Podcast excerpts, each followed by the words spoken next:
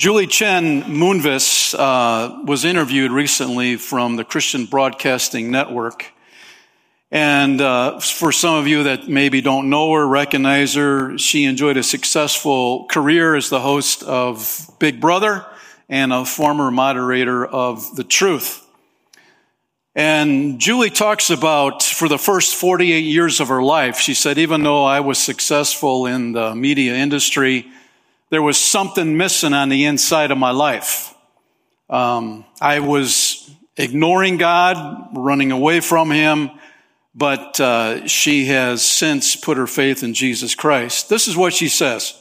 We are living in dark times, and it is in the darkest times, in the darkest situations, that the light shines the brightest. It is the easiest to see the light. So many of us know that the only way we can wake up each morning with purpose is to have hope.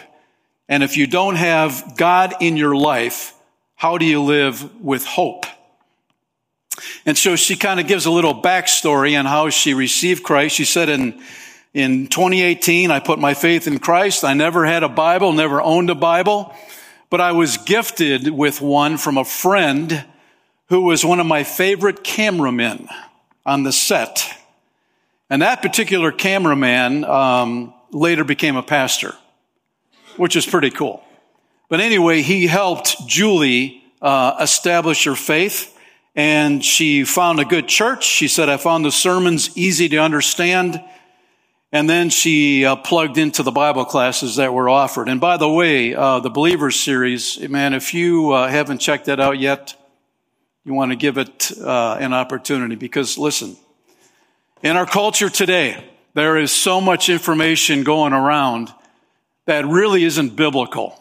And people kind of absorb that information. They think, well, that's what I heard over here. That's what I heard over here. And they kind of assimilate it into their life. And they think that's what Christianity is all about. Friends, you need to read your Bible and you need to know what the truth is.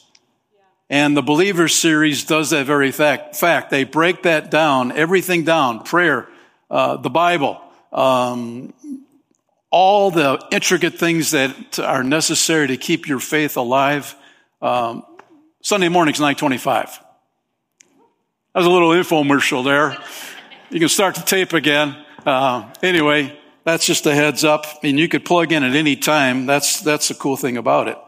Um, so anyway, she plugged into a church and then she talks about the pandemic. Anybody remember the pandemic? Yeah, it's uh, kind of like on the back, far back, as far back as we can go in our heads, right? We don't want to have any memories of it. But anyway, she said, I tuned into the short devotionals by Billy Graham, and I got involved with weekly Bible studies via Zoom. Remember Zoom? the Zoom days, yeah. So anyway, she reflected when the pandemic hit and I was at home all day. That's when I had the time to really dedicate to delving in to the Bible. And during this time, she said, my father died unexpectedly and my mom was grieving and she decided to move in with me for six months. And she said, the two of us began to open our Bibles together, reading it and discussing God's truths. Isn't that cool? Yeah, man, you want to read it and you want to discuss it and you want to obey it and apply it to your life. And she said, that's when I really started to understand who God is and who I am and why I'm here and how he has blessed me all my life while I was ignoring him. Isn't that, we talked about the goodness of God moments ago in the song. We can ignore God, but that doesn't mean he stops loving you. And maybe you're here today watching online and you're You've been in that whole process, man, of ignoring God, stiff arming Him. And you think you can get away, but God keeps pursuing you. And it paid off in Julie's life, where she finally relented. And that's what she's really excited about. She said, God provided a, a career so that I could get to where I am today using every platform and being a public figure and declaring Jesus my Lord and Savior. So one of the big things I've learned is to declare publicly who Jesus is to you or what he has done for you. I have to stand firm and say it loud and say it proud what he has done for me and who he is. She said, I hope people understand it is never too late to start your own personal, unique relationship with God. As someone who was at 48 thought she knew the world and knew a little bit about the, a lot of things in the world because of my journalism background, I was a newbie in my faith. And she says, we are here to have a personal relationship with God. That is our purpose. I just want to echo again what she said in the beginning, and I think it's accurate. I think if we took a poll this morning and drilled down where we're landing in our world right now, she said, we're living in dark times. And it's in the darkest times, in the darkest situations that the light shines the brightest.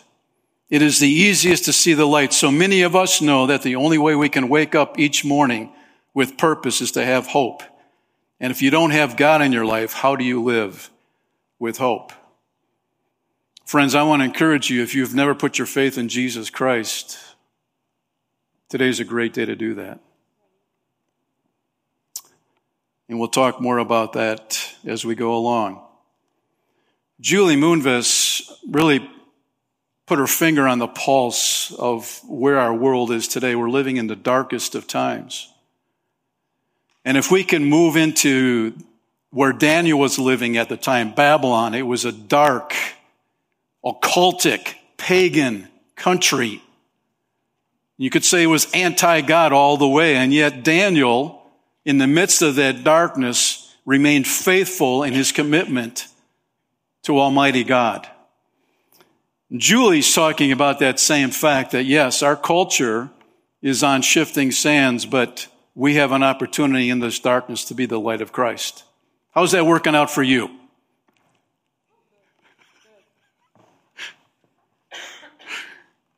You, you, you can talk. How's it working out, man? Is it good? Yeah, man. God has positioned you in 2023 in this world, not just as cruise by, you know, put a wall around yourself and, and protect your mind and your, and your heart. But he's allowed you to be planted in this culture to make a difference and to be that light in the darkness. And man, what a privilege that is.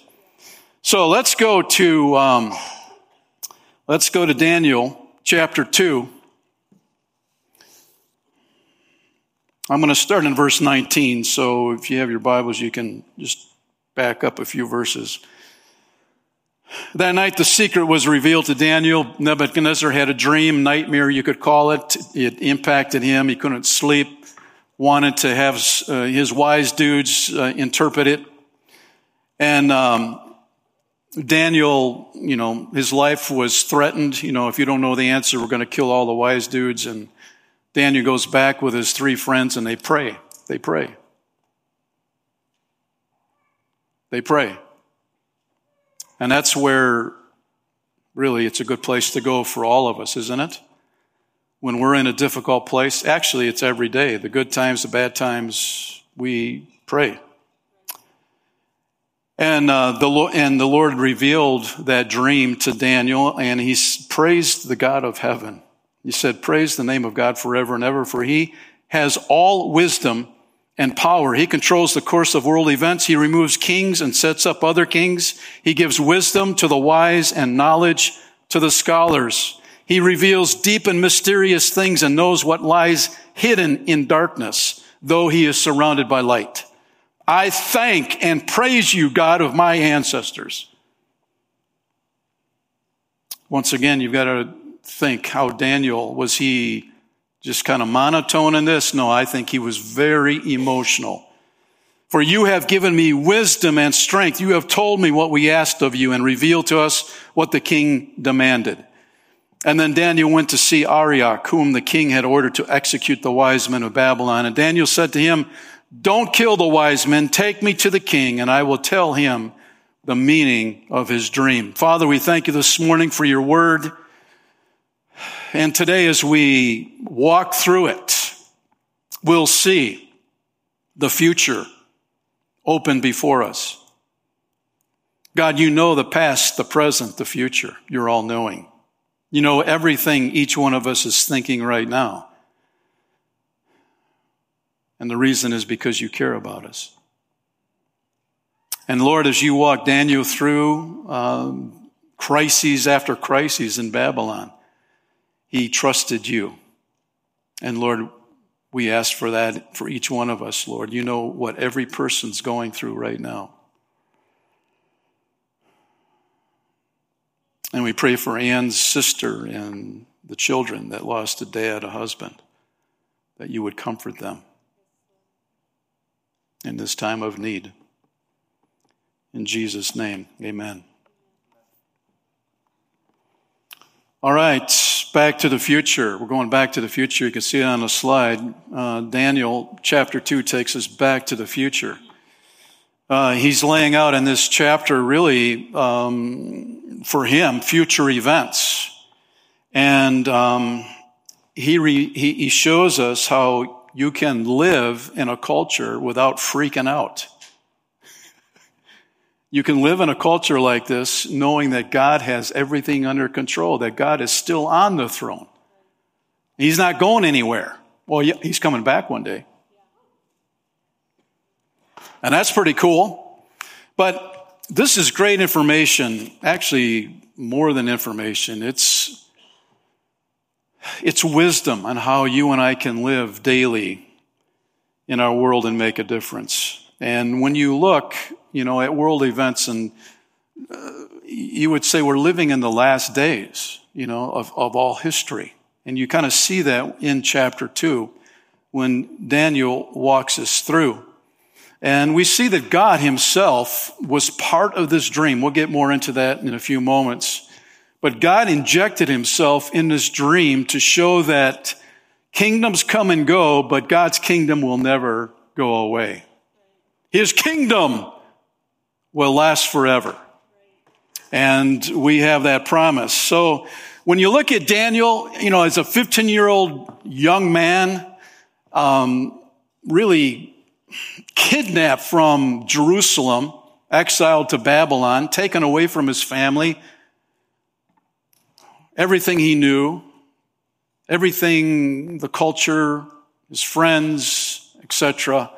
It's all gone taken to a pagan country, the temple where he worships, had worshiped, all the valuable things were taken from it, and eventually the temple was burned.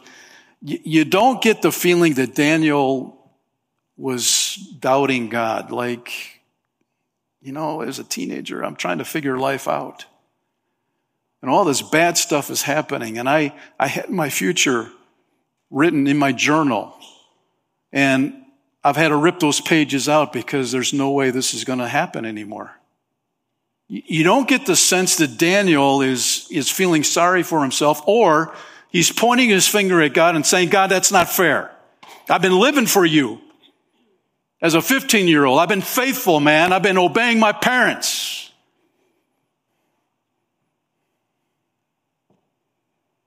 I've been studying how to live for you, God. And this just doesn't make sense. You never, you never get a, a sense of that in Daniel's life at all. And so when King Nebuchadnezzar had this dream, um, the death sentence was set out for the wise men, and Daniel, with, with the wisdom that he had from God, told Arioch, okay, give me, can we go to the king? He went to the king. Nebuchadnezzar gave him, yeah, I'll give you some time. Daniel comes back, he prays with his three friends, and during that night, God reveals the dream and the interpretation for that dream to him, which got Daniel all fired up. And that's where we read um, on the beginning here, verses 20 through 23, thanking God that he knows everything and he praises him. Gives thanks for that. And I think, man, you know, here we are in October, we're coming into Thanksgiving next month, always cultivate a heart to be thankful to God. You see that through this text. Daniel is thankful. So Daniel's all fired up. One, Daniel rings doorbells. you know, with all the modern doorbells today, he would have got caught. You know, but You know, being a young man, you just ring the doorbell and run away. Well, you know, they didn't have that technology back then, so he was good.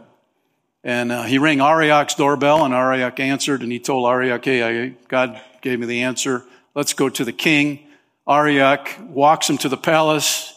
Daniel rings that doorbell to Neb's house and has a conversation. And um, that's pretty cool. He's, and verse 25, I've found, Arioch says, one of the captives from Judah who will tell the king the meaning of his dream. How do you think Nebuchadnezzar felt about that? Number two, Daniel promotes his God, verses 26 through 30.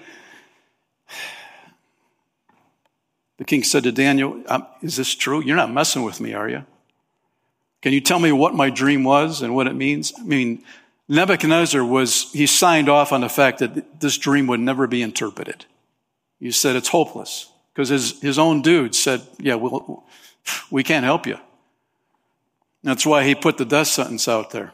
So he's, he's kind of, the light is coming back. Like there's, is this true? And Daniel replies, there are no wise men, enchanters, magicians, or fortune tellers who can reveal the king's secret. But, there's that key word. But there is a God in heaven who reveals secrets, and he has shown King Nebuchadnezzar what will happen in the future. Now I tell you, your dream and the visions you saw as you lay on your bed. You stop and think, what, what was going on? The Jews were, were in captivity. They were exiled into Babylon. You know, what, what, what is God up to? Why is he choosing to reveal the, the future to a king who is so ungodly at a time like this? You would think the Jewish people would say, it's over for us. You know, there's no hope. We're, we're, we're exiled. God has signed off on us. We will never be heard from again. But you know what? God wants to make known the future to you. Do you know that?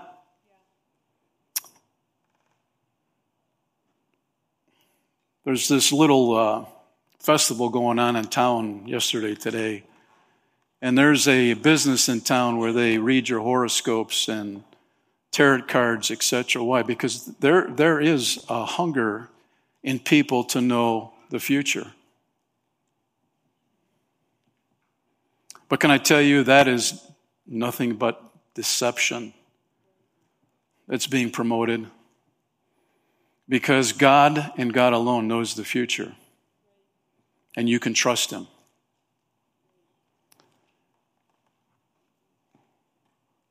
And a way of doing that is to read his word. And we know that biblical prophecy,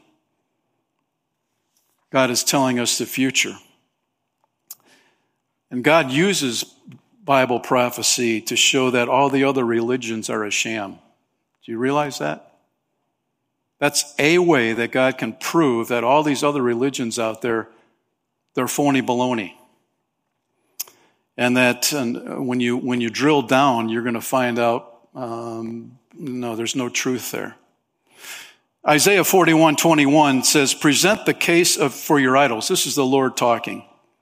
You know, you guys push me out of the picture. You, you're, you're living for these idols, you know, these false gods.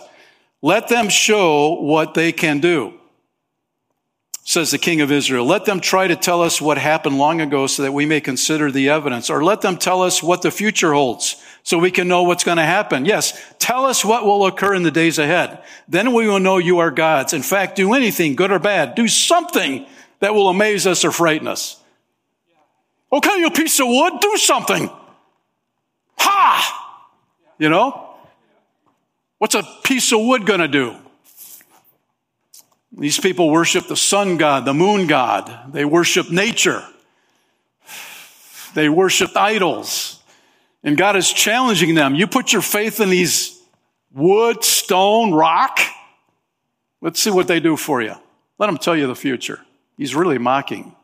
God is mocking the idols.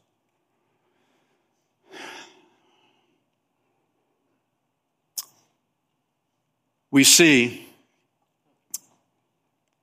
that the reason for Bible prophecy is so that people can realize that there's only one true God. That's why. a third of the Bible is full of Bible prophecy. And it's there to prove the, the authenticity of, of God and His Word, that you can trust Him. Paul Benware put it this way A believer who gets out of bed in the morning thinking, My Lord Jesus could return today, will probably not let sin take root in their life. But Christians who rarely, if ever, reflect on the realities of the future life, the Lord's coming, and the judgment seat of Christ, are far more vulnerable to temptation and sin. And perhaps that explains something of the sin and apathy seen in much of the church today. So what's, what's he talking about here? What's Paul talking about? He's saying there was a time when the church was always looking forward to the coming of the Lord.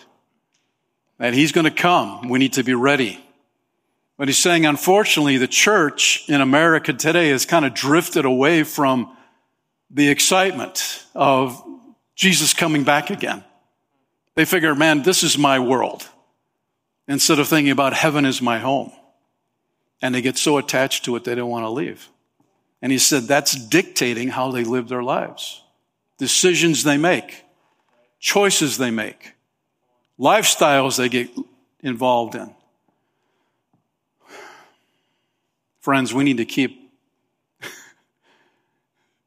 the thought that Jesus is coming. He can come at any time. And we need to be ready for him. So, number three, we see a picture of the statue. Verses 31. So Daniel's drilling down here. He's, he's presenting uh, to Nebuchadnezzar what he saw. He said, In your vision, your majesty, you saw standing before you a huge shining statue of a man. It was a frightening sight. The head of the statue was made of fine gold. Its chest and arms were silver. Its belly and thighs were bronze. Its legs were iron and its feet were a combination of iron and baked clay. So, Daniel tells Nebuchadnezzar the dream. Let's take a look at this, this statue. That's pretty cool, isn't it? How many of you have that hanging on your refrigerator? Huh? And you can see um, the head is gold, the arms silver, bronze, stomach, legs, uh, iron, and iron and clay down here. We're going to come back to this uh, artist rendering of, of this dream that uh, Nebuchadnezzar had because that's what it's all about. And, and really, as you work from top to bottom, it's going through the history pages. So all your history buffs out there, you'll see history relive before you. We're going back to the future, which is pretty cool. And um, so Daniel says, yeah, this it, it's simple. There's a statue. There's four different metals. Um, and notice that statue's not doing anything. You know, it's not a it's not a video of the statue running through the woods, over the hills to grandmother's house we go. Is it? No, he's just standing there. And you'd say, man, that's pretty boring. Well, in a way, until you find out what the statue means. And um, you might think, well, how come, how come Nebuchadnezzar was so freaking out over this? This is just a statue that's not doing anything. Why, you know, and, and Daniel's not done with the dream yet. He's not done yet. Look at verse 34. He said, As you watched, talking to the king, a rock was cut from the mountain, but not by human hands. It struck the feet of iron and clay, smashing them to bits. The whole statue was crushed into small pieces of iron, clay, bronze, silver, and gold. And then the wind blew them away without a trace. That, you know, when I read that, without a trace, it's kind of, in a way, intimidating. Without a trace, you're here and then you're gone. Without a trace. Like chaff on a threshing floor. But the rock that knocked the statue down became a great mountain that covered the whole world, the earth. Suddenly, And this is where you can say, okay, I now it makes sense why Nebuchadnezzar was losing sleep because this rock comes out of nowhere and strikes the feet of this huge statue. And what it does, it's kind of like it's got a nuclear detonator on it. So when it hits the bottom of the feet, boom, it's like getting cut out by the legs. Man, uh, for you Packer Detroit fans Thursday night, mm, if you watch the running back, you, you can't hit these guys high. You got to hit them low, right? Like below the knees. You guys don't watch football. You kidding me? Is that right? Where, where do you hit somebody? Below the knees, right? Yeah. You take them out. So, so that's what's going on here. God sends his rock. And it's just a rock. It's not just a rock, but it's really empowered by the power of God. It hits the bottom of the statue and the statue crumbles from top to bottom. It implodes. That's what got to Nebuchadnezzar here. And so we see in verse 34 the rock was cut from a mountain, but not by human hands. And, and when this rock, by the way, it's not, it's not gold, made out of gold or silver. It's just a normal rock. But here's the key it's not made by human hands. It means it, it originated from divine power. In other words, God had something to do with this. Verse 34b, it struck the feet of iron and clay, smashing him to bits. And that was that. Verse 35, the wind blew them away without a trace. It's a powerful picture. For all the farmers here, of those of you that grew up on farms, this makes sense. Notice, um, interesting language here that Daniel pulls in. The wind blew them away without a trace like chaff on a threshing floor. This was the culture of that day understood this. This was a good word picture. And you know, for, for farmers, what they would do, they would they would um, when they were threshing wheat, um, they they would pound it, you know, with a with a hammer. No, something bigger than that. And then they would they would throw it up into the air, and and the grain, the wheat, because it had weight to it, it would fall back to the threshing floor and, and the bad stuff would just get blown away by the wind. It would take it all away. All the waste would be blown away. And Daniel was using that imagery. That's what God wanted to show. And this dream shows when the rock hits the statue and it comes tumbling down, the gold, silver, bronze, and iron and clay, it, it hits the ground, kaboom, and then bounces back up and the wind just blows it away. That's the imagery. Mm. So, chaff, chaff. And Nebuchadnezzar's probably freaking out. I'm the statue. Where's this rock coming from? You know, what nation's going to hit me when I'm not looking? That's what he was thinking. He figured he was the whole statue. He was king. Who's coming? Always looking over his back, you know, who's, who's out to get me? But Daniel, number four, he describes this statue. He says, That was the dream, verse 36. Now we will tell the king what it means. Your majesty, you are the greatest of kings. Isn't that cool? Daniel's been exiled to Babylon and Nebuchadnezzar is got his thumb on him. And Daniel says, Man, I, I wish, I wish you uh, would suddenly die somewhere. You know, you're evil. God doesn't like you. That's how some Christians think.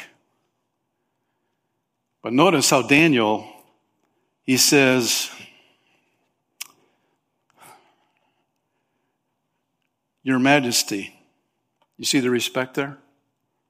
You are the greatest of kings. He, Babylon was the world power.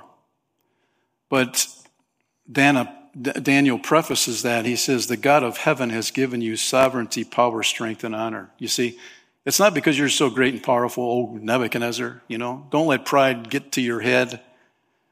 Let me just remind you here's a flare in the air. God of heaven has given you this power. You're in that position because God put you there. He has made you ruler over all the inhabited world and has put, this is, hang on to this now, even the wild animals and birds under your control. You, notice this is where he ends up, you are the head of gold. In other words, you're not the whole statue, Nebuchadnezzar. You're just the head. You're the gold part. But after your kingdom comes to an end, another kingdom inferior to yours will rise to take your place.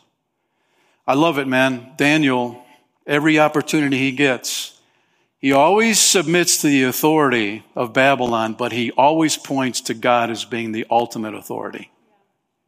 Oh God, you are awesome. And I worship you. And I'll pray to you and I submit to your authority. Daniel was a man. And he understood authority and the chain of authority.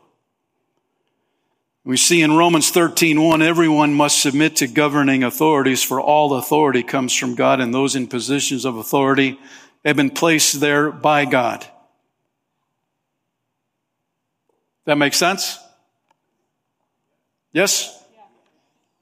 It's in the Bible, by the way. It says all authority comes from God. Proverbs 21 1, the king's heart is like a stream of water directed by the Lord. He guides it wherever he pleases. See, God's in control.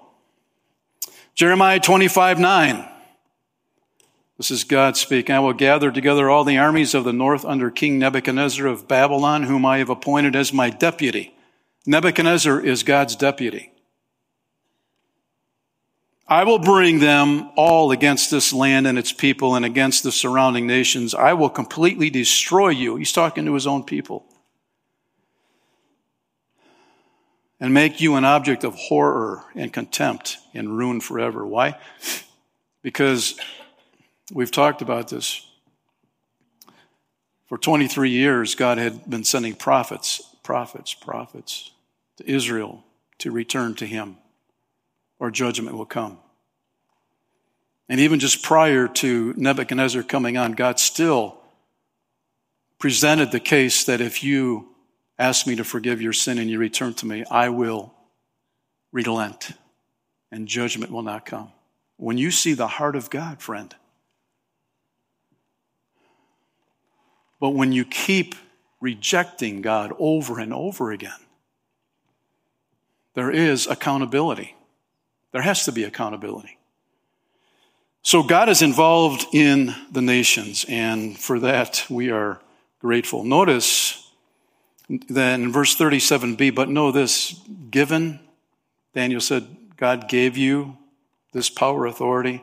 It's the same word that was used in chapter 1 when we see that Daniel 1 2, the Lord gave him, gave Nebuchadnezzar victory. God gave Verse 9, chapter 1, now God had given, he gave the chief of staff. Verse 17, God gave these four young men an unusual aptitude, and God gave Daniel the special ability. See, Daniel's reminding Nebuchadnezzar, you're, you're great, man, right now. You're a world power right now, but God gave it to you. And that's where we all need to land when we've experienced the goodness of God. God, it's because of you. And I thank you. It's not because I'm so wonderful, you know? And you try to pat yourself on the back. You ever try to do that? it's tough. It's tough. We play the mind games and we think, oh, yeah, man, we're so awesome. No, no, no. Um, sometimes we need to look at um, the evil people that are in positions of leadership and authority. And we ask the question why, do, why does God let that go on? You know, like World War II, you know, Hitler and Dietrich Bonhoeffer, a pastor, part of the German underground to assassinate, planning to assassinate Hitler because he was killing the Jews. And why does God let that go on? You know? Sometimes we ask that question for leaders of countries, and maybe you're got an office oppressive supervisor you feel is so evil. You know, God, why? I hate coming to work. can, I, can I tell you why? Because God wants you to be that light with that oppressive supervisor. That's just a hint, but it's up to you. Why doesn't God just take this guy out and get rid of him? Can I tell you why? Because God has a master plan. God has a master plan. And He's always working. And He's got an ultimate. It's, this is so cool, man. God has an ultimate plan. And, um, and so uh, next, next Sunday, we will find out these five kingdoms that were part of that statue. So you have to come back. Am I bribing you? No, no, no, no, no, not at all. Not at all. Um, but can I tell you that God has a plan for world history, and God has a plan for you. And just like um, Julie Moonves, you know, after 40 years of running, pushing God away, ignoring God, God never gave up on her. And now she's being used by God, see, to tell her story about the goodness of God. That's why God had Daniel in Babylon. That's why he has you in history of 2023, right here, right now so that you can model the character of Christ to all of those oppressive supervisors.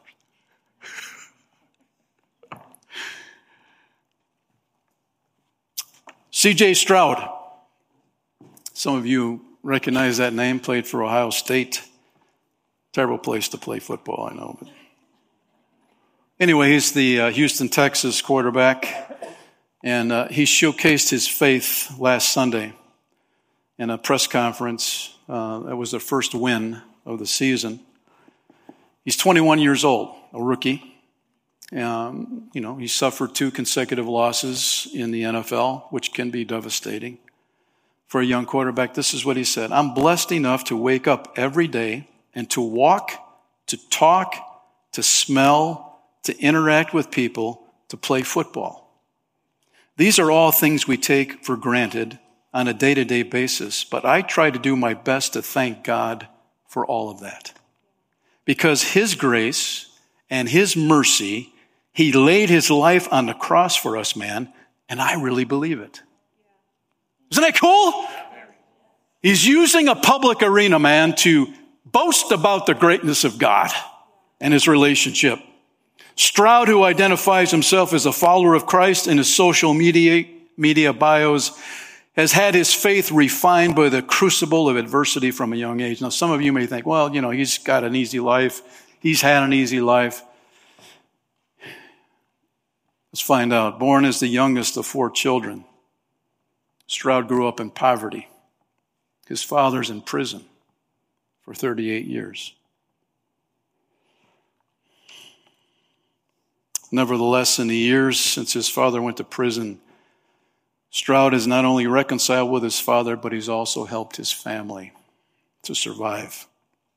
And this is what he said. So this is bigger than just football. And if I have to use football for my purpose to spread the gospel and the life of Jesus Christ, then I'll do it. And I think that's what God wants. What do you think? Is that what God wants? Yes, He does. Daniel identified with that. Julie Moonves identified with that, friend. And as she said, it's never too late, no matter what kind of past you have, to put your faith in Jesus Christ. And this morning, man, I would, I would like to encourage you. If you're just waking up every day hopeless and saying, This is a dark world and I don't know what to do. I don't know how I'm going to survive. Julie said, You need to put your faith in Jesus Christ. And very simply, it's Jesus went to the cross to pay for my sin, your sin. He died in your place, in my place, paying my sin, your sin debt in full, not partial. You don't have to earn it, try to be better. No, He paid it in full. It's a free gift. And Jesus wants to have a relationship with you. Yeah, He does. And so when you put your faith in Him, He invades your space. And He gives you the power to live for Him. You don't have to try, it's allowing Him to live through you. Jesus, thank you for going to the cross, you can say. I believe you took my place. I believe you paid my sin debt in full. And right here, Lord, right now, I'm putting all my trust in you. Forgive me of my sin. And thank you for making me a new person from the inside out. In Jesus' name, amen. It's the greatest decision you can make.